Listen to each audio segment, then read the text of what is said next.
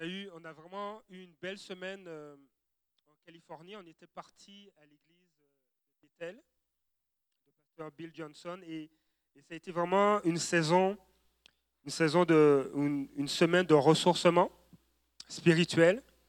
Et, je souhaite pouvoir euh, vous partager euh, quelques anecdotes, mais aussi quelques grâces que Dieu euh, a fait dans nos vies euh, durant euh, ce séjour. Et je vais commencer par la prière. Alléluia. Père, ce matin, je veux te dire merci. Seigneur, merci pour ta parole. Merci, Seigneur, pour ce que tu fais et ce que tu vas faire dans nos cœurs. Seigneur, je relâche, Seigneur, ta grâce. Et Seigneur, que ta présence, Seigneur, puisse être palpable. Que ta parole puisse prendre vie dans nos cœurs. Et Seigneur, ce pourquoi, Seigneur, tu, tu la lances, tu la déclares, qu'elle puisse accomplir l'œuvre pour laquelle, Seigneur, tu la, tu la donnes ce matin, dans le nom de Jésus. Amen. Alors, c'est ça, nous, nous avons eu une semaine de vacances vraiment bénissante il y a, il y a deux semaines. Et euh, lors de ces vacances, en fait, c'était notre premier voyage en famille. C'est la première fois que euh, nous quatre, notre famille, nous prenions l'avion. Et on s'est dit, ce serait bien de- de- d'en profiter, d'aller à une conférence pour... euh, euh, on avait soif de Dieu, on dit, Seigneur, on a un rendez-vous là-bas. Mais aussi une occasion de créer des souvenirs pour nos enfants. Donc on a eu un, temps de qualité, mais avant de vivre ce temps de qualité, avant d'être touchés par Dieu, nous sommes passés par plusieurs petites péripéties, petites péripéties. Et, euh, et ça a commencé à Québec. Ça a vraiment commencé à Québec. Euh, ce qui s'est passé, c'est que euh, nous avons, nous avons euh, réservé nos billets, nous les avons payés, et à l'aéroport, on, s'est enregistré. Et la compagnie aérienne a fait du surbooking, a, a su réserver des places par rapport aux places disponibles dans l'avion. Alors, euh, nous étions assis dans la salle d'attente avant d'embarquer, et il y a un message en anglais, euh, puisque c'est une compagnie américaine, qui dit, ben, y a-t-il des volontaires qui voudraient, qui seraient prêts à céder leur siège et à prendre un vol plus tard, parce que nous avons, euh, trop de passagers par rapport au nombre de places dans l'avion. Et il nous faut huit volontaires. Et ces volontaires auront la possibilité d'avoir euh, un vol plus tard dans la journée, mais aussi d'avoir euh, des billets qui équivaut à 800 dollars américains pour un prochain voyage durant la prochaine année. Et moi, j'étais assis sous le coup, je n'étais pas trop intéressé, mais il y a une voix qui est montée, qui a dit, mais ton épouse t'a pas dit que Dieu va payer le billet, va vous rembourser les- les frais de vol? Alors je dis, Hum, ok Seigneur, là tu es en train de me parler. Alors je me suis levé et j'ai dit, ben, je vais aller me renseigner euh, parce qu'il y avait plein de monde au kiosque de, cette compagnie euh, aérienne. Et il s'est avéré que toutes ces personnes n'ont pas accepté l'offre d'être bénévoles. Et euh, j'ai expliqué justement aux, agents de bord, ben, ça pourrait nous intéresser, nous sommes quatre. Donc déjà, ça réduirait de moitié leurs besoins. Et on a accepté cela de sorte qu'on a voyagé plus tard. Donc en fait, on est arrivé, on est parti de Québec, on est allé à Montréal. De Montréal, on a été à Chicago. Et de Chicago, on a été à San Francisco. Et ça a couvert à peu près 17 heures de vol et d'attente dans, les aéroports. Alors ça a été long. On avait hâte de rentrer à l'hôtel, de pouvoir se doucher, de se mettre en pyjama, de relaxer, de dormir et de se préparer pour euh, notre déplacement de 3h30 en voiture pour se rendre à Reading, en Californie. Donc quitter San Francisco pour Reading, où se trouve l'é- l'église Bethel. Alors, donc nous, on est à Chicago, donc on a fait, on a réenregistré nos bagages. On les a, on est allé chez Air Canada. Air Canada nous a enregistré nos bagages. On est parti de Québec, on est allé à Montréal. On a attendu à peu près une heure et puis on est allé à Chicago. Arrivé à Chicago, euh, on a pris une autre compagnie aérienne qui nous, envoyait, qui nous emmenait à San Francisco, et on ne s'est pas occupé de nos bagages parce que c'était en soute, et la destination finale de nos bagages, c'était San Francisco. On arrive à l'aéroport, on arrive à la zone de réclamation de nos bagages, et il n'y a pas de bagages. Rien. On est fatigué, il, est, il était 2 heures du matin, on, avait les yeux, je ne sais plus où, et on dit, il n'y a pas de bagages, on ne les voit pas arriver. Et là, c'est là que j'ai commencé à trouver la journée un peu longue. On n'avait pas de brosse à dents, pas de vêtements, euh, pas de rasoir, pas de fer à friser, pas, pour mes cheveux, mais pour les cheveux de mon épouse. Il n'y avait rien de tout ça. On avait juste les vêtements qu'on avait mis le matin. Et euh, on, se, disait, mais qu'est-ce qui se passe? Donc on est allé au, comptoir de réclamation euh, de la compagnie américaine il fallait parler en anglais, s'expliquer, dire, mais qu'est-ce qui se passe? Il est 2 heures du matin, on est fatigué. Euh, je suis en train de me concentrer pour comprendre ce que la dame me dit. Et elle me dit, mais vos bagages n'ont pas suivi. On ne sait pas où ils sont. Ils sont peut-être restés à Montréal. Je dis, comment ça, nos bagages sont restés à Montréal? Nous, on va à l'hôtel, il est 2 heures du matin. Euh, à 3 heures, euh, on va probablement arriver à 3 heures, à, 3 heures du matin parce qu'il faut aller chercher la voiture de location, se rendre à l'hôtel, dormir là. Et puis, on doit quitter l'hôtel pour midi afin d'aller à Reading. Et vous, dites, vous me dites que vous ne savez pas où sont nos bagages? Dis, mais vérifiez, est-ce qu'ils sont, est qu'ils sont restés à Chicago? Est-ce qu'ils sont restés à Québec À Montréal? Elle ne savait rien. Je dis, waouh. Et elle me dit simplement remplir un rapport de réclamation de bagages perdus. Alors, on remplit ce, document, et puis elle prend, elle prend l'étiquette, le, numéro de bagage, elle le rentre dans le système, et il semblerait que nos bagages seraient restés à Montréal. OK. Là, c'est mal parti.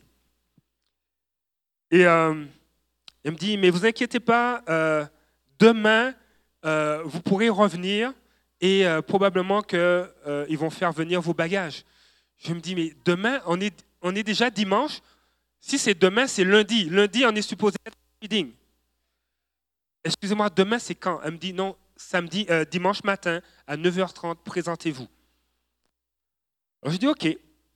Donc on part, on part, on va chercher notre, notre voiture de location. On prend la voiture, on va à l'hôtel, et euh, honnêtement, je prends une douche parce que j'en peux plus. Je dors quelques heures, je me rhabille. Seigneur, merci pour ta grâce. Et à 9h30, je retourne à l'aéroport. J'arrive dans la zone de réclamation. Elle est pratiquement désertique. Je dis, Seigneur, j'espère que mes bagages sont arrivés entre-temps. Et ils n'y sont pas. Il y a il y a les, tapis roulants là qui font, qui, qui, ou sous lesquels les bagages habituellement arrivent. Brusquement, les tapis roulants se mettent à fonctionner? Puis il y a des bagages qui arrivent. Je dis, Seigneur, est-ce que mes bagages seraient là-dedans? Mais mes bagages n'y sont pas. Je dis, waouh Et là, s'il y a eu des bagages qui sont arrivés, c'est qu'il y a eu des passagers. Les passagers ont pris leurs bagages, sont partis et la zone de réclamation est devenue désertique. Il y avait juste des employés de, la compagnie aérienne. Et je viens avec ma feuille de réclamation. Je dis, est-ce que il est 9h45 J'aimerais savoir si mes bagages sont arrivés.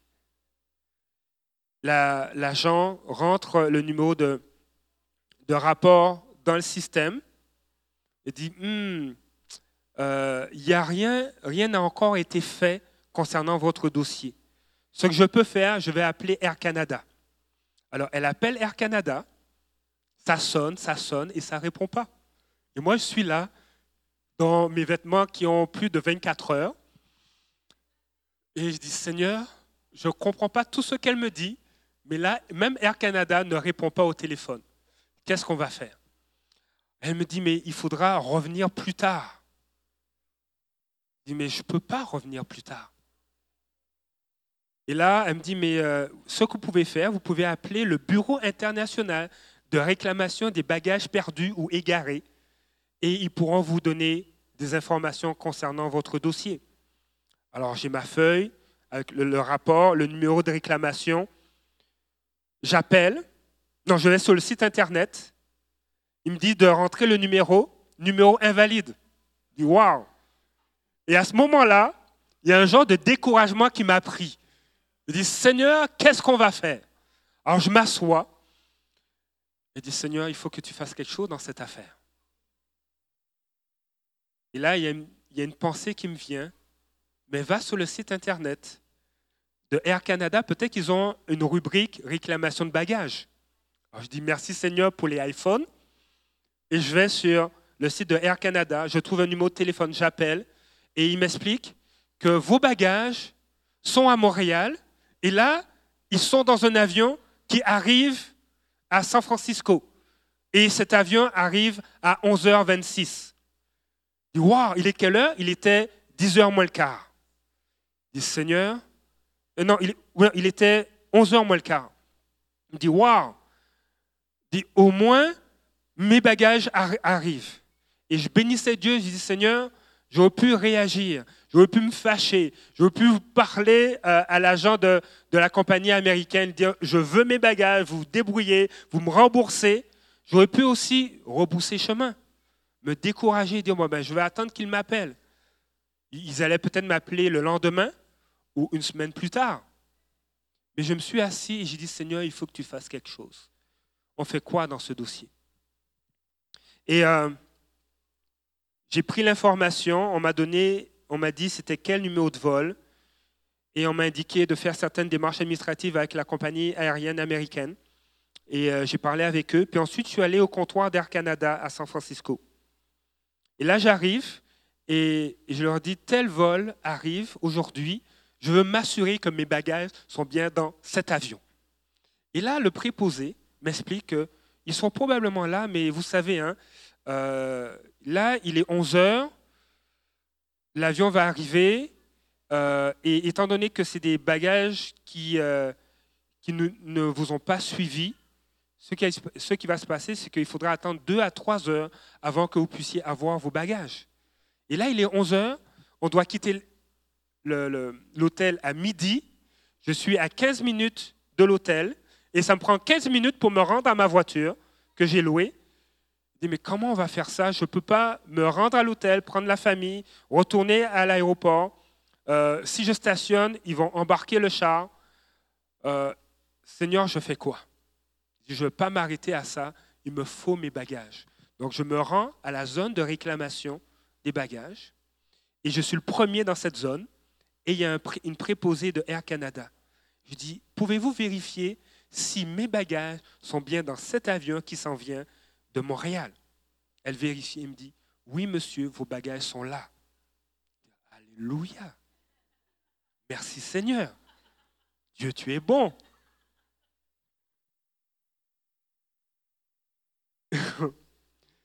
Et c'est là qu'on réalise l'importance d'avoir la bonne attitude et de savoir sur qui on s'appuie. J'aurais pu rester dans le découragement ou j'aurais pu me mettre en colère et qu'on me sorte de, l'aéroport. Euh, mais j'ai dit non, Seigneur, il faut que tu fasses quelque chose. Vous savez, nos bagages sont arrivés en bon état j'ai pu les, je les ai emmenés à la voiture et puis on est rentré. On a pu partir et, vivre le rendez-vous qu'on avait avec Dieu. Mais des fois dans la vie, on peut vivre des détresses qui sont plus qu'une perte de bagages. Et euh, le Seigneur me disait qu'il m'avait vu. Je t'ai vu dans ta détresse. Je t'ai vu dans ton besoin. Et je crois que Dieu nous dit et te dit ce matin qu'il te voit. Je t'ai vu dans ta détresse. Et il prend ta détresse en main. Vous savez, lorsqu'on passe par des, euh, des temps difficiles, on peut des fois douter de la fidélité de Dieu. On peut euh, se poser des questions, Seigneur, est-ce que tu peux intervenir? J'aurais pu, comme je vous l'ai dit, j'aurais pu abandonner, j'aurais pu rentrer à l'hôtel. J'aurais pu euh, décider d'acheter des vêtements et m'endetter parce qu'on n'avait pas budgété euh, l'achat de nouveaux vêtements, de nouvelles valises. Euh, j'aurais pu ramener à la maison une atmosphère de découragement, être plate comme père de famille ou comme époux, dire voilà ce qui nous arrive. Dès qu'on fait un move, dès qu'on veut faire quelque chose en famille, c'est toujours des, des, des, coups durs qui nous arrivent, des, des choses vraiment inintéressantes. J'aurais pu avoir cette attitude de cœur-là. J'aurais pu dire à, mon épouse, regarde, on m'a embarqué euh, euh, au poste de police parce que j'ai fait, euh, j'ai fait du, du, grabuge à l'aéroport. J'aurais pu avoir toute une autre attitude. Et des fois, face aux détresses, on a des choix à faire. On a des attitudes qu'on peut adopter. Seigneur, est-ce que c'est vers toi que je me tourne ou je m'appuie uniquement sur mes forces? Il m'est déjà arrivé. J'étais en chicane avec une amie. J'étais en chicane dans mon, dans mon auto. J'étais étudiant et on était un groupe de, de, jeunes. On sortait de la jeunesse, on a eu un bon temps. Et puis là, je ne me souviens même pas de la cause de la chicane, mais j'étais en chicane avec une amie euh, qui s'appelle Perrine. Et, euh, et c'est une de, de, nos meilleures amies. Et alors que je conduisais, je devais ramener quelques personnes chez elle et je devais amener, ramener notre amie chez elle. Et je ne sais pas pourquoi, on, a un différent, on s'engueule dans le char et je gare mon auto sur une, euh, euh, une, route principale et je lui dis Tu débarques. Tu débarques de mon char. Tu sors de là, tu quittes, je ne veux pas voir ta face. Euh, et, et j'ai même et tel moteur, j'ai sorti la clé. C'était à l'époque où il n'y avait pas de bouton, là, tu appuyais pour que ça démarre, là, tu avais des clés, là. Et je dis, tu sors. Et elle, elle me répond, non, je ne quitte pas, je ne sors pas de ton char. Je dis, c'est mon char, tu quittes. Et, et, la bisbille a, pogné. Et puis, je ne sais pas ce qui s'est passé. La grâce est venue. Je dis, bon, je te ramène, mais je ne veux plus te voir. Et je l'ai ramené chez elle. On, on fait des choix on décide de l'attitude qu'on adopte. Et, euh, et, dans la parole de Dieu, on voit des, personnes qui passent par des temps difficiles et qui adoptent soit la bonne ou la mauvaise attitude. Il y a, il y a cette femme dans la Bible qui va fuir parce qu'elle est maltraitée et on, peut comprendre cela. Elle est oppressée, euh, elle est abusée et elle décide de quitter de, partir. Il s'agit d'Agar. Elle, va fuir parce que euh, sa maîtresse, euh, Sarah, la maltraite parce qu'elle est enceinte. Elle porte Ismaël euh, dans son ventre et elle est maltraitée. Sarah est jalouse et Agar décide de fuir. Et c'est drôle, je regardais la signification du mot Agar. Agar signifie fuite. Et des fois, on veut fuir dans la détresse, ce qu'on aimerait, c'est quitter, c'est fuir la situation. Et Dieu va dire à Agar, ne fuis pas, j'ai vu ta détresse, je t'ai entendu, mais retourne auprès de ta maîtresse, parce que je vais agir. Et il donne, Dieu donne à Agar une promesse que l'enfant sera le père d'une grande nation. Dans l'épreuve, dans la détresse, le Seigneur te dit ne fuis pas. Parce que je vais agir. Je vais me glorifier dans ta vie. Que la détresse soit une difficulté familiale ou relationnelle, que ce soit avec ta mère, ton père, ton conjoint ou ta conjointe, que ce soit une difficulté de santé, Dieu te dit ne fuis pas. Parce que dans la détresse, je veux me glorifier. Que ce soit des difficultés professionnelles, tu as envie de claquer la porte de ta job, Dieu te dit ne fuis pas. Je vais intervenir et je vais changer les circonstances en ta faveur. Peut-être des fois on a des défis et des difficultés qui sont liés à comment on se voit. Je ne sais pas si ça vous est déjà arrivé, mais il y, a, certaines personnes qui ne sont pas capables de se regarder dans le miroir. Plus le matin, Des fois, tu te lèves, tu vois ta face dans le miroir, tu dis, oups, ok, on va se préparer, on va, se débarbouiller. Mais des fois, on n'est pas capable de se sentir. Et Dieu te dit, ne fuis pas, je vais changer ta condition. Des fois, on ne fuit pas, mais on veut garder le contrôle. Et on ne veut pas remettre les choses entre les mains de Dieu. On veut dire, ben, je veux garder le contrôle, je veux tout, gérer parce que quand j'ai le contrôle, je veux m'assurer qu'on ne va pas me rejeter une autre fois, qu'on ne va pas me tasser à nouveau, qu'on ne va pas me mettre dehors de la job, qu'on ne va pas me mettre à part de la gagne. Alors je veux avoir le contrôle, je veux savoir tout ce qui se passe. Dans la maison, à la job, avec mes amis, je veux avoir le contrôle. Parce qu'on a, on a déjà été rejeté. On a déjà des blessures. Et Dieu ne veut pas qu'on fuisse là, mais Dieu veut les régler. L'apôtre Paul va dire dans Galates chapitre 3 au verset 26, il va dire ceci, Vous êtes tous fils de Dieu par la foi en Jésus-Christ. Et il va continuer, en effet, vous tous qui avez été baptisés en Christ, vous avez été revêtus de Christ. Il n'y a plus ni juif ni non-juif. Il n'y a, il n'y a plus ni esclave ni libre. Il n'y a plus ni homme ni femme, car vous êtes tous un en Jésus-Christ. Si vous appartenez à Christ, vous êtes donc la descendante d'Abraham et vous êtes héritier conformément à la promesse. Des fois, dans la détresse ou face à certains défis, on aura tendance à fuir, on aura tendance à vouloir euh, avoir un contrôle exagéré qui va opprimer d'autres parce que notre identité n'est pas claire.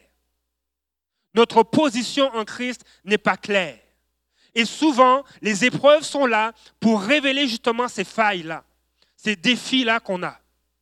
J'aurais pu, à l'aéroport, paniquer parce que par nature, je suis quelqu'un qui panique. Je suis quelqu'un d'insécure. Ma nature charnelle a peur. Mais le Saint-Esprit, merci Seigneur, m'a rappelé, fais-moi confiance.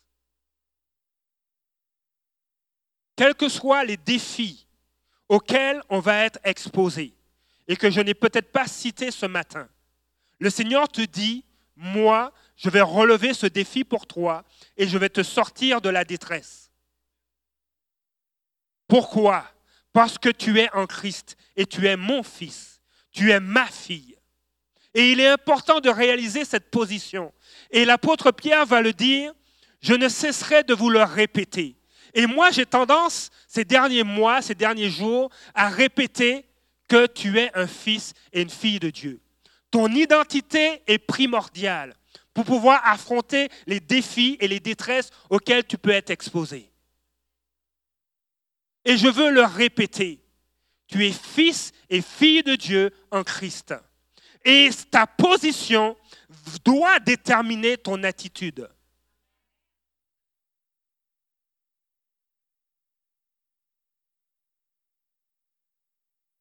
L'apôtre Paul parle à l'église de Galate et en quelque part, en parlant aux églises de Galate, en quelque part, j'ai l'impression qu'à un certain niveau, l'apôtre Paul parle au carrefour des nations, parle au Québec, parle à ma personne.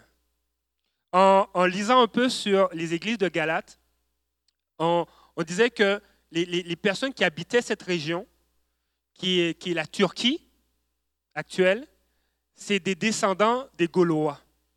ah, ok. Euh, au Québec, il y a des cousins qui, euh, qui, habitent en France. Donc, euh, il y a comme un élément filial. En tout cas, moi, ça, m'a, ça a été un, un écho un peu prophétique parce que Dieu veut accomplir de grandes choses dans cette Église et à travers cette Église et au Québec. Pasteur Marjorie et Pasteur David, Pasteur Sylvie et plusieurs savent que Dieu veut faire un réveil ici Et il veut faire le réveil, non pas à travers des esclaves, non pas à, travers des personnes qui sont soumises à leurs émotions, mais il veut faire un réveil à travers des fils et des filles du roi des rois. Et il est important de réaliser notre position afin d'accomplir l'œuvre que Dieu veut faire à travers toi, à travers moi et à travers nous. L'apôtre Paul parle à l'église de Galate et il parle sévèrement chose que je ne crois pas que je fasse ici. Mais il est sévère envers l'église de Galate parce qu'ils ont bien commencé. Et il va le dire. Et, ça, c'est merveilleux. Peu importe d'où tu viens, peu importe ton arrière-plan, dans cette église, il y avait des juifs et des non-juifs, comme moi. Je ne suis pas juif. Il y avait des gens comme nous.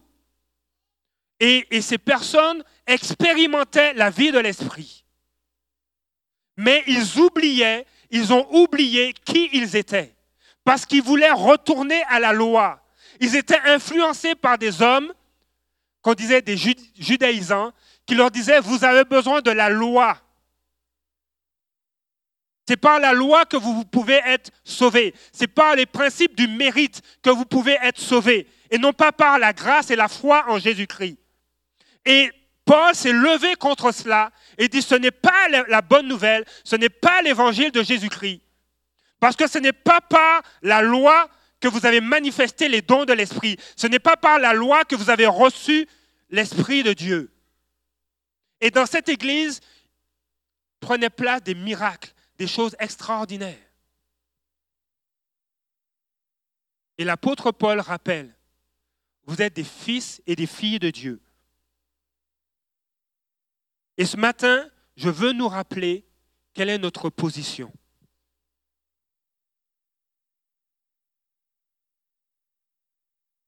Le verset 26 disait, Vous êtes tous fils de Dieu. Le mot grec peut être traduit par descendant de Dieu, enfant de Dieu. Car vous êtes tous fils de Dieu. Et si on continue, si on va au chapitre 4, au verset 1. Donc là, nous sommes au chapitre 3, verset 26. La version, la version français courant va dire pour le verset 26, Vous êtes tous enfants de Dieu par la foi, qui vous lie à Jésus-Christ. Mais quand on, continue la lecture, le chapitre, euh, le chapitre 4, verset 1, le mot enfant est encore là. Mais en grec, ce n'est pas le même mot. Et je veux faire ressortir cette différence. Je vais lire les versets 1 et probablement jusqu'à 4. Voici ce que je veux dire. Aussi longtemps que l'héritier est un enfant, il ne, il ne diffère en rien d'un esclave, quoiqu'il soit le maître de tout. Je vais relire ce verset. Voici ce que je veux dire. Aussi longtemps que l'héritier est un enfant, il ne diffère en rien d'un esclave, quoiqu'il soit le maître de tout. Dis à ton voisin, il est le maître de tout.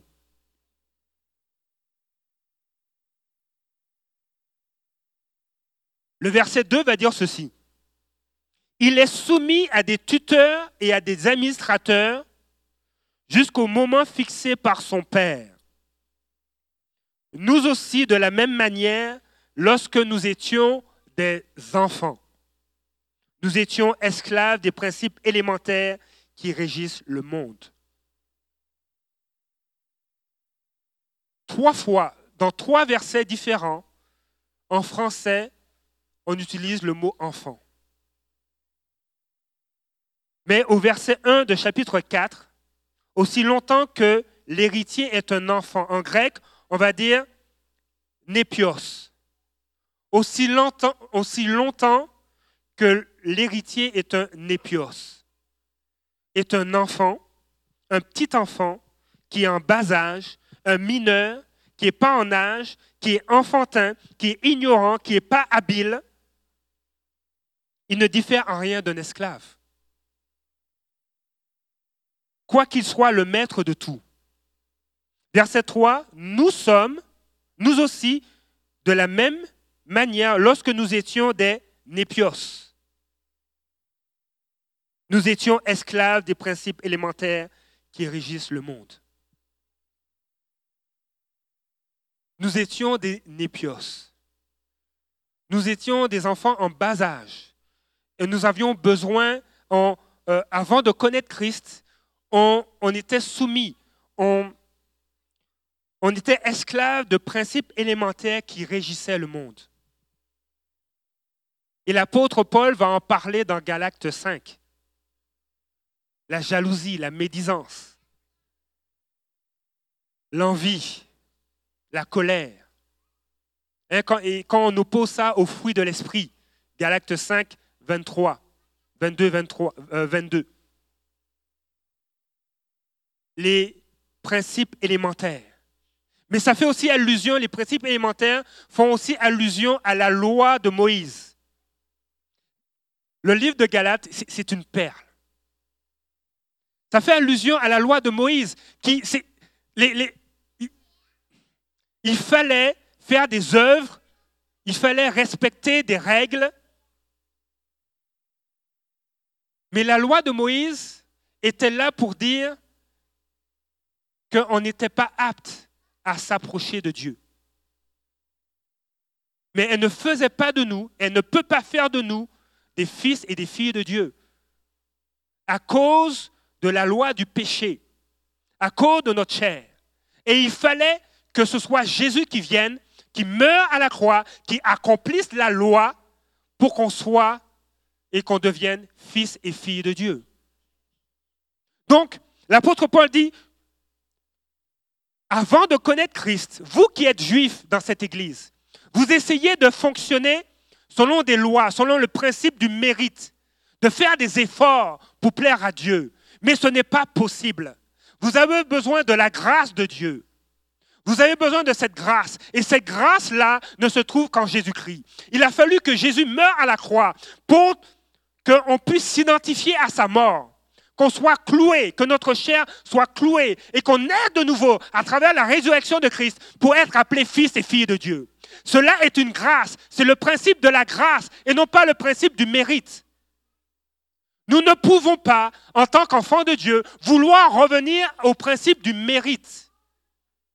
Or, le Seigneur, qu'est-ce qu'il veut faire? Il veut dire, mais mon enfant, je t'ai sauvé, mais je veux ôter ces mécanismes de réflexion, ces mécanismes de fonctionnement, où tu as, dans la pression, dans la détresse, dans l'épreuve, tu as tendance à vouloir faire par toi-même et ne pas me faire confiance. L'apôtre Paul va dire dans Galates chapitre 5, au verset 13, et c'est merveilleux ce verset. Le verset 13 de Galates chapitre 5 dit ceci. Frères et sœurs, c'est à la liberté que vous avez été appelés. Seulement, ne faites pas de cette liberté un prétexte. Dis à ta voisine ou à ton voisin un prétexte. Pour suivre les désirs de votre nature propre. Au contraire, soyez pas amour serviteurs les uns des autres. Là où je veux attirer votre attention, c'est sur le mot prétexte. Prétexte. En grec, la traduction littérale est ceci. J'ai dû l'écrire. Une base d'opération militaire. Alors, on va garder ce verset et je vais relire. Frères et sœurs, c'est à la liberté que vous avez été appelés. Seulement, ne faites pas de cette liberté une base d'opération militaire pour suivre les désirs de votre nature propre. Donc ce n'est pas seulement, je ne sais pas, ce n'est pas une note, et puis que tu emmènes, regarde, ben là aujourd'hui je ne peux pas être là parce que ça ne me tente pas. Euh, euh, j'ai pas envie d'être là. Donc non. Oh, ça ne me tente pas ce matin, euh, ils m'ont dit que les bagages sont égarés. Ils ne savent pas où s'axer. Bon, ben, ça ne me tente pas là, je vais, je vais partir. L'apôtre Paul est en train de dire, ne fais pas de la liberté un endroit où tu es en train de bâtir une base d'opération à partir de laquelle tu vas avoir des attitudes. Tu vas fonctionner selon des principes qui ne sont pas ceux de Christ. Donc il y a tout un, il y a, tout un complexe. Il y, a, une église à, Longueuil qu'on dit c'est le, complexe Nouvelle Vie. Tellement il y a des bâtiments. Euh, j'ai beaucoup de références de Montréal, mais j'aime beaucoup Québec. Euh, il y a au centre-ville de Montréal, il y, a, euh, les quais des jardins qui ont des bureaux et ça s'appelle le complexe des jardins. c'est compliqué la place. Il y a plein de choses, il y a des magasins, il y a des restaurants, il y a, euh, il y a des services de, du gouvernement canadien, et puis il y a des, des bureaux de, des quais des jardins. C'est compliqué, c'est vraiment et Dieu dit, mais je ne veux pas que tu fasses de ta liberté acquise en Christ un prétexte, un, lieu, une zone, une base d'opération pour marcher selon la chair. Ce n'est pas quelque chose de spontané qui apparaît, mais c'est toute une structure que tu établis. Mais cette structure-là, je veux la défaire. Je veux ôter ça de ta vie. Ce n'est pas euh, euh, un tatouage que tu t'es fait, des fois les enfants se font des tatouages, là, des tatous, et puis ça se lave à l'eau. C'est pas ça. Il y, a quelque chose qui est, qui est ancré, qui est euh, enraciné, qui, qui a été monté, bâti. Et ça, je vais le défaire. Et des fois, les épreuves, les détresses exposent ces bases d'opérations militaires que Dieu veut ôter. Alors des fois, les bases d'opération de la du découragement. Pourquoi je suis découragé? Parce que je ne fais pas confiance à Dieu, c'est probable. Parce que euh, peut-être mon père ne, ne, m'a jamais témoigné que je peux lui faire confiance. Mais Dieu adresse ces choses-là. Pourquoi je me mets en colère? Je, pique des colères, je suis, je, suis la, la, fusée et je mets en orbite des satellites, tellement je suis en colère. Dieu veut défaire ça. il veut défaire. Parce qu'il a dit, vous êtes tous fils de Dieu par la foi en Jésus-Christ. Tu as donné ta vie à Jésus. Tu lui as donné ton cœur, tu es son fils, tu es le fils de Dieu, tu es la fille de Dieu. Et tu, vas, Dieu veut que tu marches en tant que tel. Vous voulez une anecdote? Je lis, je lis un bouquin. Actuellement, je suis en train de lire un bouquin de Randy Clark. Et il raconte, euh, il, a été, il a été un des... Il a été invité. Il a été invité par un pasteur à Toronto pour pouvoir prêcher et, vraiment euh, euh, activer des dons spirituels. Et quand il est parti là-bas, je pense qu'il est resté 42 jours. Il n'a pas quitté la place pendant 42 jours. Réveil, les dons de l'esprit, la joie. Vraiment, là, Dieu agissait puissamment. Et à un moment donné, il s'est posé la question, mais qu'est-ce que... Parce que les gens commençaient à parler de ceux qui prenaient place. Non seulement les gens, les chrétiens, les églises, mais et, c'est une œuvre qui, a duré et qui, pendant 11 ans comme ça, il y a eu une action de Dieu. Et, de là est parti des ministères comme euh, euh, Eddie Baker. Vraiment, il y a une œuvre incroyable. Donc là, les journaux ont commencé à en parler le New York Times, et il prend l'article du New York Times, il lit, et puis là, il regarde, il dit, ah, mais on ne cite même pas mon nom. On ne cite pas mon nom. Un pasteur de Saint-Louis, c'est tout, aux États-Unis. Et puis là, il est, fâché. Hmm, on n'a pas cité mon nom dans ce, qui est en train de prendre place à Toronto. Donc il est fâché, il est déçu. Il dit ça n'a pas d'allure. Et puis là, le Saint-Esprit lui parle. L'Esprit de Christ, Jésus lui parle, lui dit, mais regarde, vérifie s'il cite mon nom là-dedans.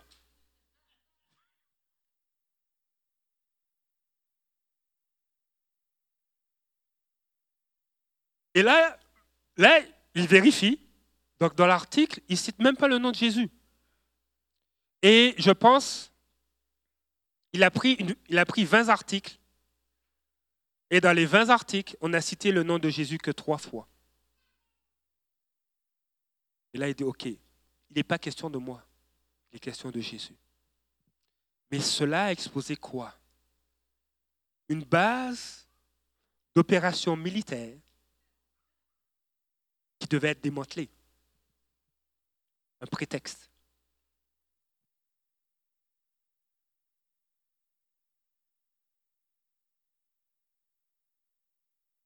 Pourquoi, pourquoi je répète Pourquoi on répète dans l'Église que tu es un fils et une fille de Dieu? Tu n'es plus népos. Je vais essayer de travailler mon grec, mais tu es huios. Tu es fils. Tu es fille. Pourquoi on répète cela? Pour que tu fasses confiance à Dieu que tu puisses dire, ben, on, baise, on baisse nos défenses. Il y, a, cette image qui me revient. Lorsqu'on était, lorsqu'on était euh, à San Francisco, on a loué une voiture. Et puis, euh, je veux. C'est comme à la chaîne, hein. là-bas, là. Les il y avait à peu près je ne sais pas, une trentaine. Quand tu ramènes ton auto, il y a peut-être 20 autos devant toi qui ont été ramenées. Et puis ça fonctionne à la chaîne comme ça. Et puis il y a des gens qui prennent, qui partent avec les autos, qui vont les laver. Mais là, j'ai loué la voiture, puis je sors. Je, veux sortir, euh, c'est au quatrième étage. Donc je sors avec la voiture, puis tu arrives devant une guérite avec quelqu'un qui scanne ton auto. Il y a, des, stickers, des, des codes à bas, ils scannent. Et puis ils ouvrent la barrière. Et puis il y a la barrière qui se lève, et puis il y a une autre barrière qui descend dans, le sol. C'est une grosse affaire en métal. C'est comme les, traverses en béton qu'on voit dans, les autoroutes, mais ça c'est en métal, et puis ça rentre dans le sol. Je dis, Maï, si tu veux sortir là, puis que tu n'as pas l'autorisation, tu peux pas. Hein. Ou si tu veux rentrer, tu peux pas non plus. Des fois, on est comme ça. On ne laisse pas Dieu rentrer. On a, plein de barrières, plein de stocks, comme ça. Waouh, il dit, aux États-Unis, ils n'ont pas le choix de faire ça. Je ne comprends pas, mais, mais des fois, dans notre cœur, c'est ça, c'est des barrières. Il y, a, il y a plein. Et le Saint-Esprit veut venir, mais il ne peut pas. Et, et, le Seigneur nous demande de, et nous rappelle, le Saint-Esprit est en train de nous rappeler, mais tu es ma fille. Tu es mon fils. Fais-moi confiance pour que tu puisses baisser tes barrières et me laisser rentrer. Parce qu'il y a un démantèlement à faire. Il y a des principes dans lesquels tu fonctionnes qui ne sont pas les principes du royaume des cieux. Il y a des mensonges qui ont été incrustés, imposés. Et ça, je veux les ôter.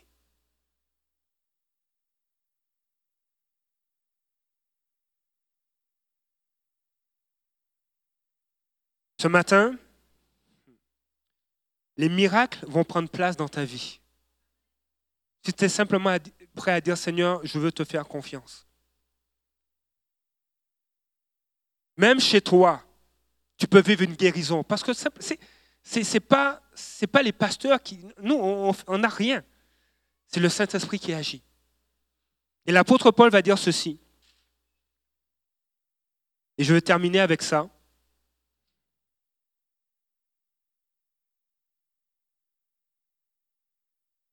L'apôtre Paul reprend une vérité qu'on voit dans Genèse, et ça peut vous choquer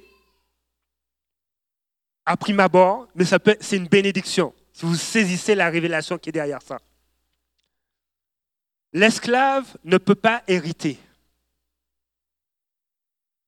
C'est le fils ou la fille qui hérite. Dans Galates chapitre 4, verset 28. Dire ceci.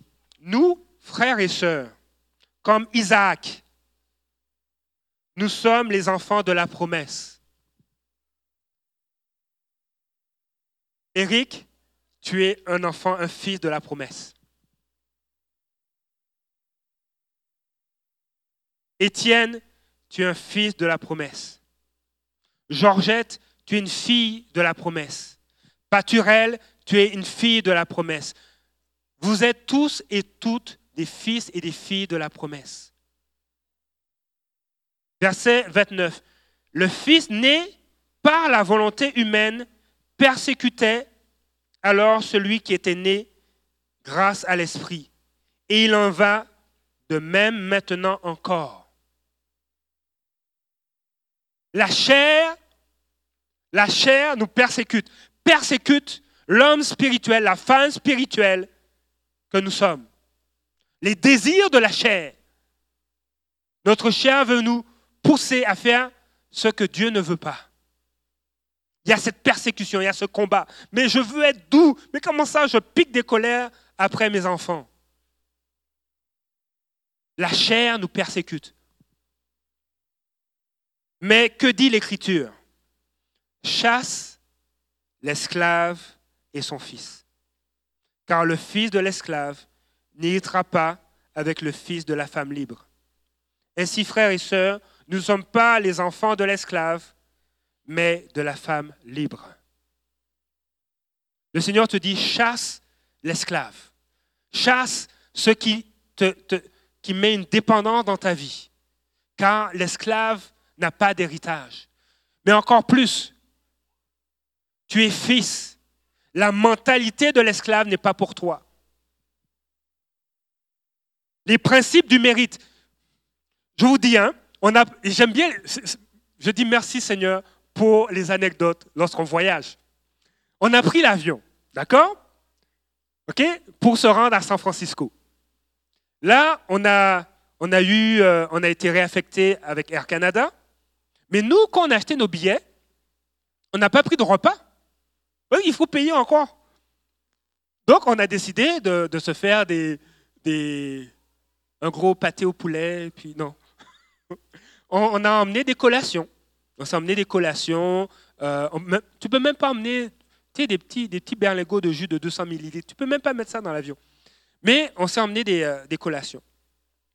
Alors, on n'a pas acheté, on n'a pas pris de repas pour, pour les vols. Mais quand on a été réaffecté, quand moi, comme père, en accord avec mon épouse, comme on a décidé de, prendre l'offre d'être bénévole pour être réaffecté sur d'autres vols. Air Canada, sur le, plus long courrier qu'il faisait, ont mis sur notre billet repas inclus.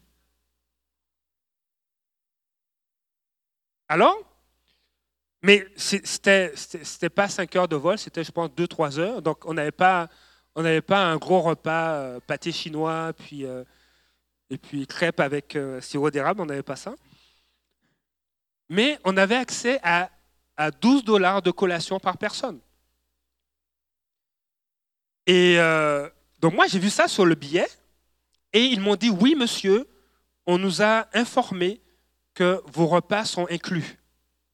Donc, prenez la liberté, vous pouvez choisir ce que vous voulez dans les collations. Et euh, moi, je n'avais pas une grosse faim, j'étais plus fatigué qu'affamé. Donc, j'ai dit au garçon, mais qu'est-ce que vous voulez? Et puis, des fois, il ne faut pas faire ça, mais sur la carte de menu, il y avait des bonbons. Donc, il dit, papa, je veux des bonbons, je veux des Kit Kat, je veux des chips, je veux ça, je veux ça. Il dit, ok, on a une limite de 12 dollars, hein, tu sais. Et ils ont, ils ont pris ça. Est-ce que il y avait d'autres enfants dans l'avion? Il y avait probablement des personnes qui avaient pris des repas, mais, on pouvait les compter peut-être sur les doigts d'une main. Mais il y avait d'autres enfants. Est-ce qu'eux, ils ont pris des collations comme ils voulaient? Non.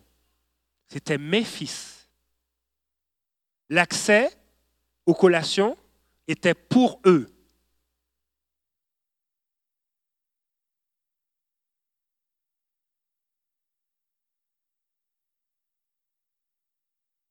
Est-ce que vous voyez où je veux en venir?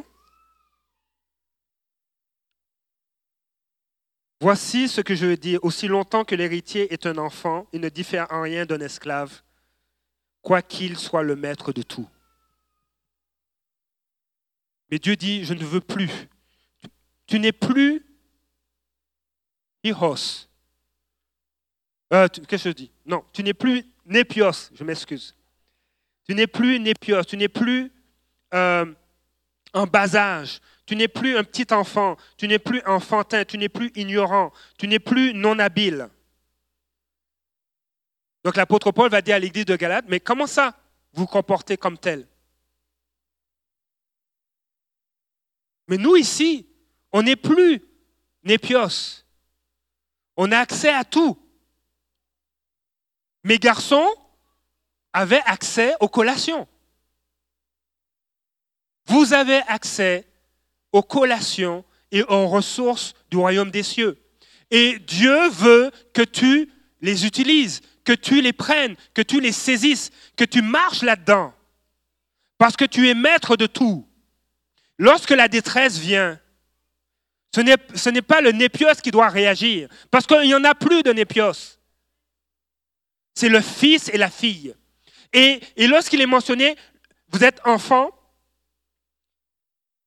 Dieu vous a adopté, il est, question d'une position. Le Seigneur nous a pris et nous a positionnés comme fils et filles. C'est ta position. Et maintenant, dans le nom de Jésus, je déclare que les prétextes ne tiennent plus, que les bases d'opération militaire pour marcher selon la chair, pour être en panique, ne sont plus. Il est temps. Parce que ce que Dieu veut faire à travers c'est à travers un fils et une fille, et non pas un petit enfant. Parce qu'en Christ, tu es un fils, un fils qui a une position auprès du Père. Et je déclare que cette Église va se tenir et va, se, marcher en tant que fils et fille. Parce que ce que Dieu veut faire à travers vous, c'est apporter la guérison, c'est apporter la délivrance, c'est apporter la consolation. Et même dans la marche, même quand tu portes la consolation, Dieu va te consoler, Dieu va te guérir, Dieu va te relever. Il va parler à travers toi afin que la vie coule à travers toi. Et il est temps que tu réalises que tu es un fils et une fille et que tu es positionné afin que tout ce qui est prétexte parte.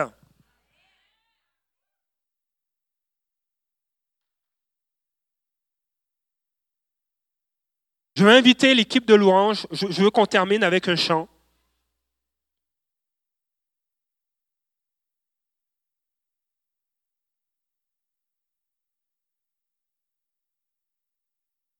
L'attachement Randy Clark disait que pour lui, ce qui lui importait, c'est la présence de Dieu, c'est la présence de Jésus. Il était centré sur Christ, il était centré sur la présence du Saint-Esprit.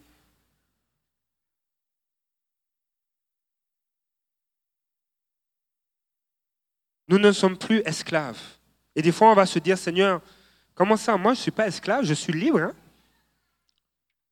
Je dépends de personne. Le matin, je me lève, je me prépare. J'ai le goût de mettre euh, ma chemise à fleurs bleues. Je mets ma chemise. J'ai envie d'aller à l'église en gougoune. Je vais en gougoune à l'église en semaine. Je suis, je suis esclave de personne. Vous savez, l'esclavage, c'est un état, c'est l'état d'une personne qui est soumise au pouvoir, à un pouvoir tyrannique. Quelque chose qui a le dessus sur elle. L'esclavage, c'est l'état de celui dont la volonté la liberté personnelle sont dominées par des forces contraignantes, intérieures ou extérieures à cette personne. Dieu veut faire un démantèlement des prétextes des bases d'opérations militaires qui nous amènent à marcher pendant dans la chair.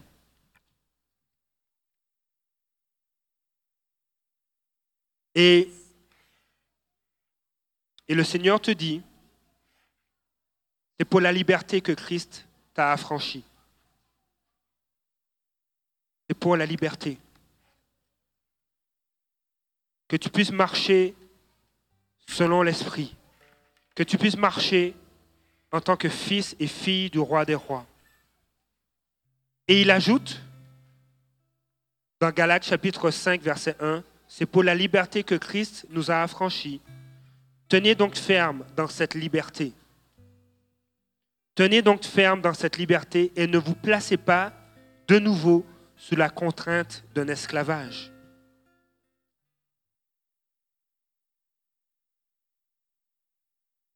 La contrainte d'un esclavage, ce sont les désirs de notre propre nature. La contrainte de l'esclavage, ce sont les désirs de notre chair qui font la guerre à l'être, à l'homme, la femme spirituelle que nous sommes en Jésus-Christ. Il faut tenir ferme.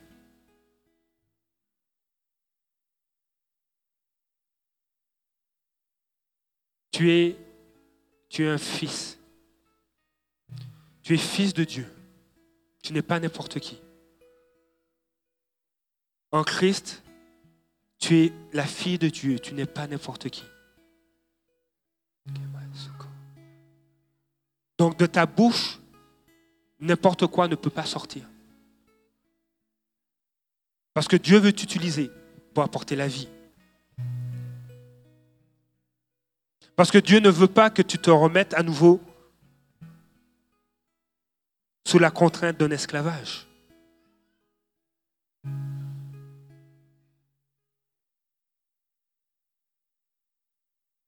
Dieu a placé en toi des rêves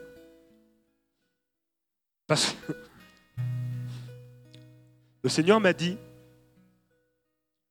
là où je t'emmène, je suis déjà là. Et le Seigneur te dit la même chose. Les projets que j'ai formés d'avance pour toi, je suis déjà dans ces projets-là. Je suis déjà là. Aujourd'hui, je te dis ce que je veux faire dans ta vie, mais je suis déjà dans cet événement-là.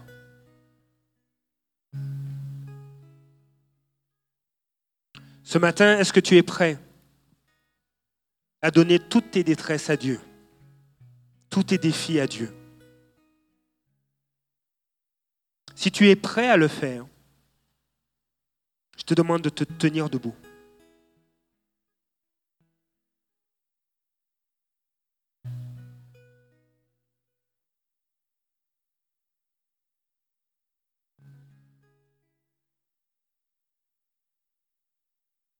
En faisant en payant les billets d'avion,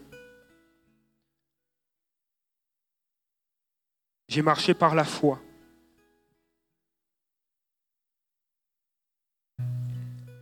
J'ai marché sur une parole de Dieu, selon ce que le Saint-Esprit nous mettait à cœur. Et des fois, on marche dans la vie, et ce que le Seigneur nous demande, c'est marcher par la foi. Seigneur, je ne sens pas que je suis ton fils. Seigneur, je ne sens pas que je suis ta fille. Regarde les circonstances. Regarde, et, tu connais même, tu m'as vu. Tu as dit, je t'ai vu. J'ai vu dans ton cœur. Je t'ai vu dans la détresse. Mais Seigneur, j'ai l'impression de, d'être plus un esclave, d'être plus, ne pas être ton fils que l'être. Et le Seigneur te dit, je veux que tu marches selon ma parole et non pas selon ce que tu ressens.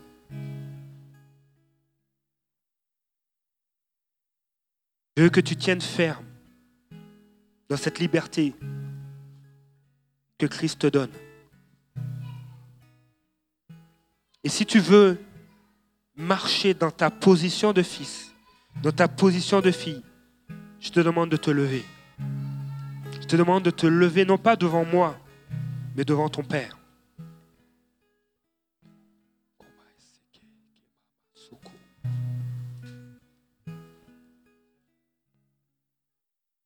O seke, o saka, e.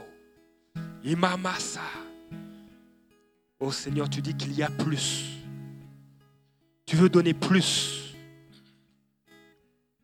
plus de ta présence. Plus de ta présence. Plus de ton amour. Plus de ta consolation. Seigneur, tu veux ancrer. Tu veux que ce soit, tu veux que ton peuple réalise qu'il est ton peuple. Qu'ils sont tes fils et tes filles. Et ce n'est pas sur le principe du mérite, mais c'est sur le principe de la grâce.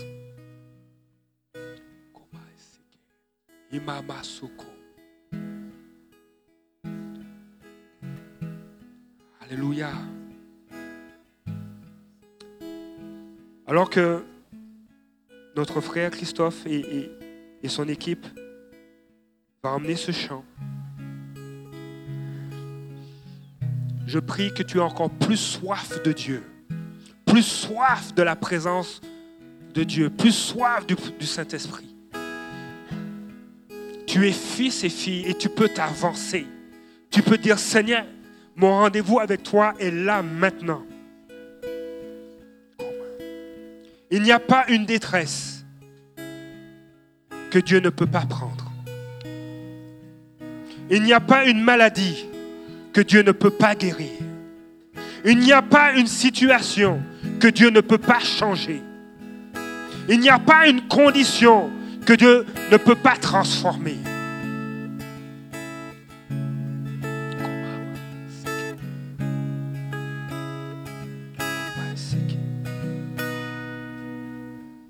Oh Jésus, Seigneur, tu relâches le plus.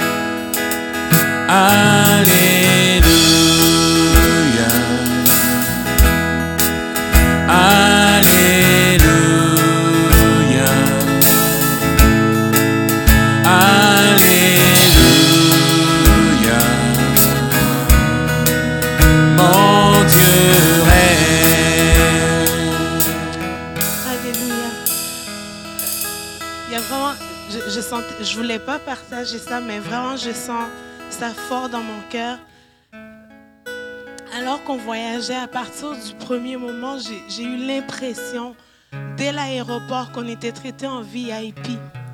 Et je me disais, Seigneur, pourquoi tu fais ça?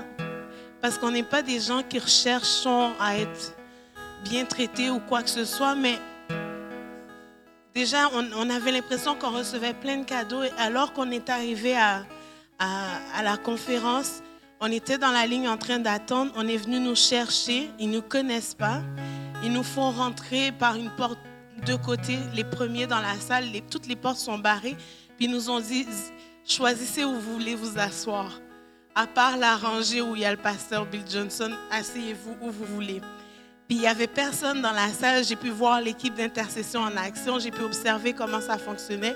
Puis en même temps, pendant une heure, on était là. Le Seigneur nous parlait sur, sur des choses pour l'Église.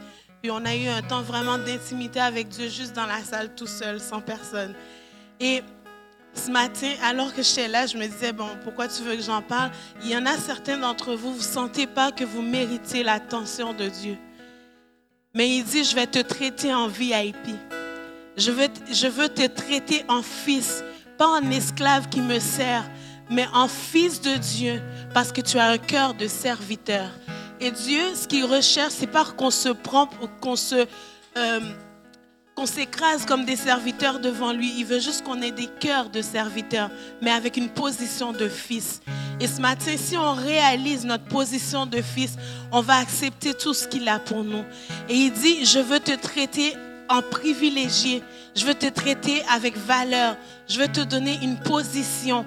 Et cette position-là, il n'y a personne qui va le ravir, qui va te ravir de la position que Dieu te met dans son cœur, l'amour qu'il a pour toi ce matin. Et si tu sens ça dans ton cœur, tu dis, je ne mérite pas l'attention de Dieu. Je ne mérite pas tout ça. Mais Dieu, il veut bien te traiter. Ce matin, c'est pour toi. Si tu sens que tu as besoin de ce regard-là de Dieu sur toi, tu sens dans ton cœur, tu dis, moi, je ne sens pas que je mérite d'être traité en VIP, je t'invite à venir à l'avant. Dieu veut particulièrement te parler, particulièrement te toucher ce matin.